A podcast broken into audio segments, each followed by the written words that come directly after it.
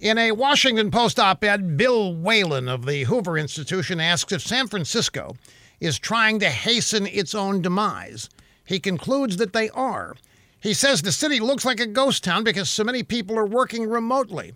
The office vacancy rate's over 14%. The once red hot real estate market is tanking. Rents have dropped by almost 25%, and there are twice as many homes for sale today compared to a year ago. It's about to get worse, too. On Election Day, San Francisco voters approved a proposition known as the overpaid executive tax. It's a surcharge tax for companies who pay their top people over a hundred times what the typical worker makes. This tax was tried in Portland, Oregon. It was a disaster.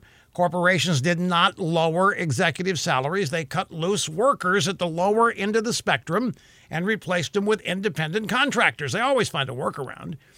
This week, San Francisco's authoritarian board of supervisors piled on another set of restrictions on top of the harsh COVID rules. If you live in an apartment, you cannot smoke any tobacco product anywhere in your home, period. However, smoking a doobie, a marijuana joint at home, well, that's fine, that's okay. People used to leave their heart in San Francisco. Today, you might lose your mind there.